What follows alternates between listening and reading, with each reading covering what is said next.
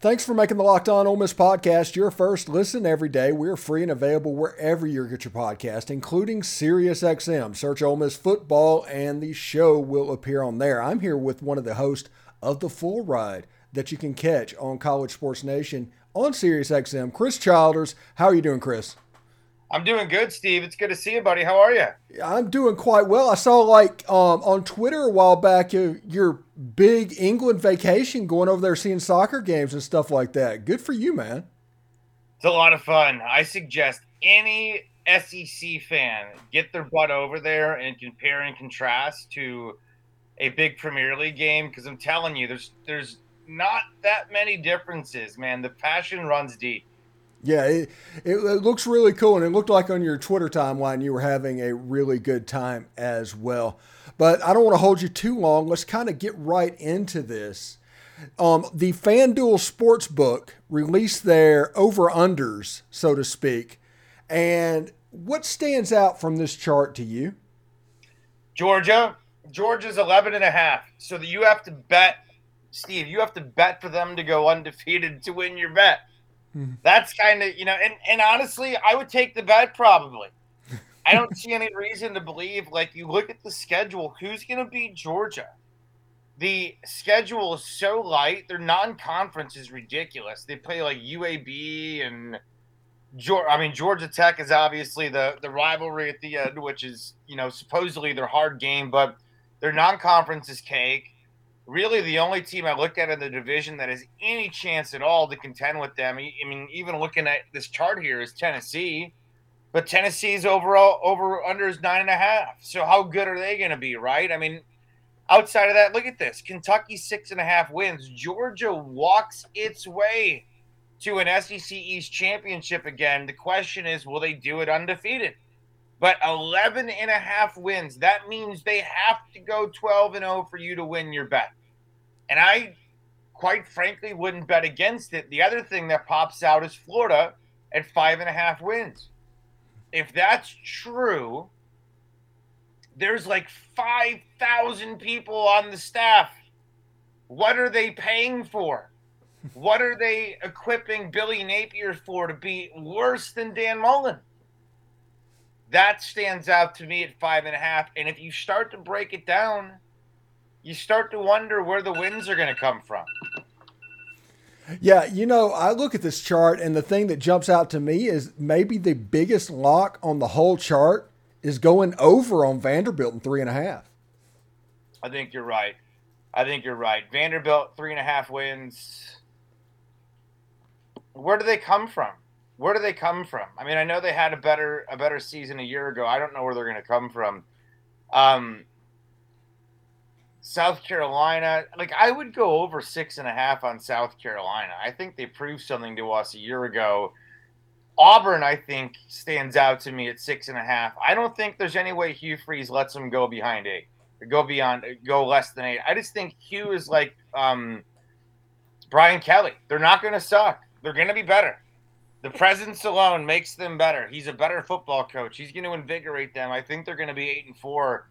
Um, and then A and M at seven and five. If that holds, if they're around seven, eight wins, what the hell are they paying for? Mm-hmm. What are they paying for? You're absolutely correct there. I mean, absolutely nuts.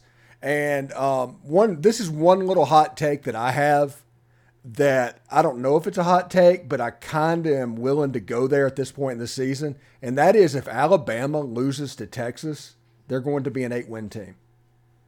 Yeah, I wouldn't be shocked. There's, I think a lot of people are just accepting Alabama as a 10 win team just because they're Alabama. But really, based on what? and you look at the quarterback position, like I think you're right, Steve. It, I wouldn't be shocked if they're eight and four, because what about them tells us they're ten and two, or eleven and one, or twelve and zero. Oh. Just the A, right? Just that's it. Or I mean, that's the only thing about it that says they're going to be better. But I think the SEC West is better. I think LSU, quite frankly, is a better team than them right now. I think they're the favorite.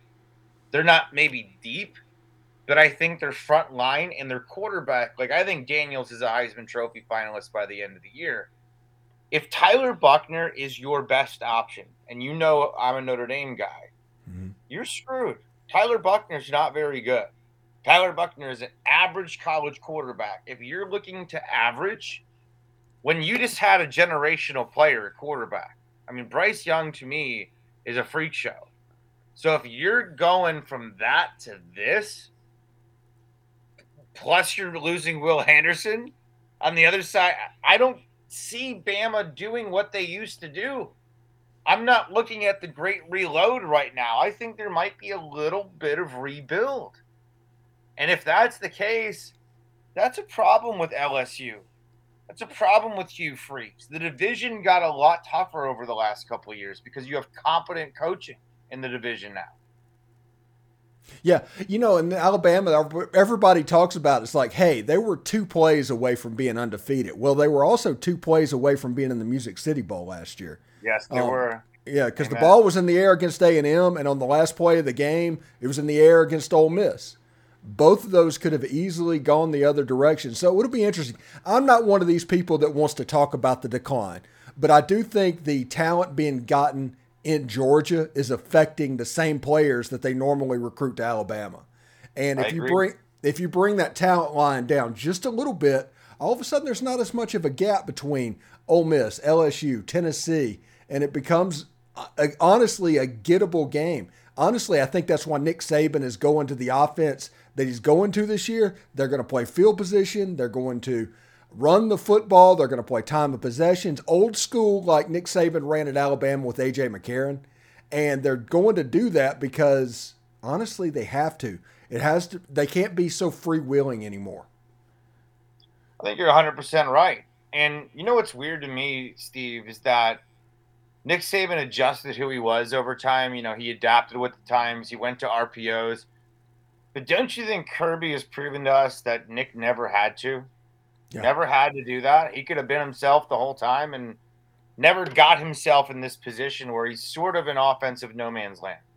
Mm-hmm. Yeah, he, that's absolutely the case. Georgia has absolutely proven that 2012 Alabama could win in 2023. Yeah, 100%. So mm-hmm.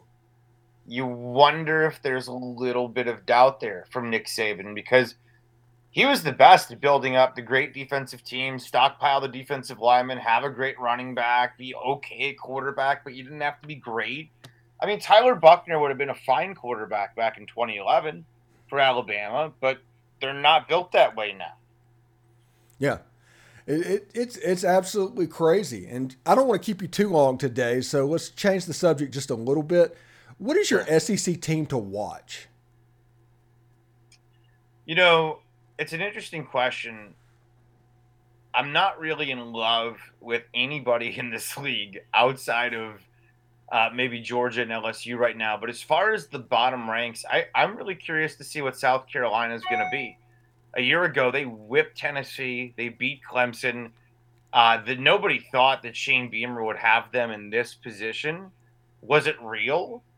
Or was it just something that they're going to go back and be a six win team? I think if they're an eight nine win team, then they're on to something. Uh, I think he might be better than advertised, and I think that's the team I'm really kind of paying attention to.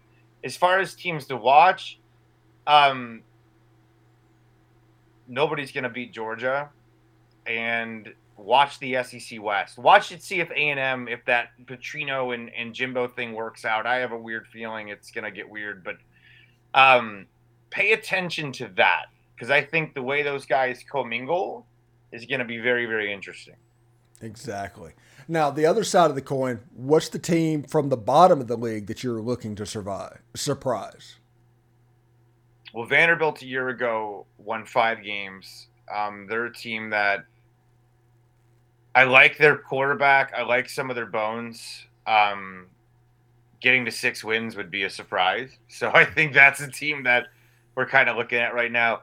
I think Florida. Florida's a team. If they can get to seven, eight wins with Graham Mertz, a quarterback, then Billy Napier knows what he's doing. Uh, if they don't, then it's Graham Mertz playing quarterback, and the guy is wasting his time, and quite frankly, wasted a year with that kid at quarterback. Um, I don't really love them. I don't love the Florida Gators, but I think if they can get to eight, then they'll be on to something. Anything less, it's going to get weird again. Yeah, absolutely. Anyway, tell people um, how they can catch a show every day. Yeah, full ride you can listen to um, on Sirius XM on College Sports Radio Channel 84. Uh, we start every morning at 8 a.m. Central Time, and uh, we get off at 11. So, right before lunchtime, uh, we'll uh, lead you into that, and then there's some great programming the rest of the day. So, check it out on 84. Yeah, favorite it on the Sirius XM app, and also search Ole Miss football and Locked On Ole Miss, and favorite that one as well. Anyway, thanks for making the Locked On Ole Miss podcast your first listen every day. Every day is tomorrow on the show. Ole Miss recruiting, Brian Smith. We're going to talk a little bit about that as well. Anyway, thank you so much, Chris, and I hope everything's going well. And if you ever need anything, let me know. You're welcome, sir. Thank you. All right, bud.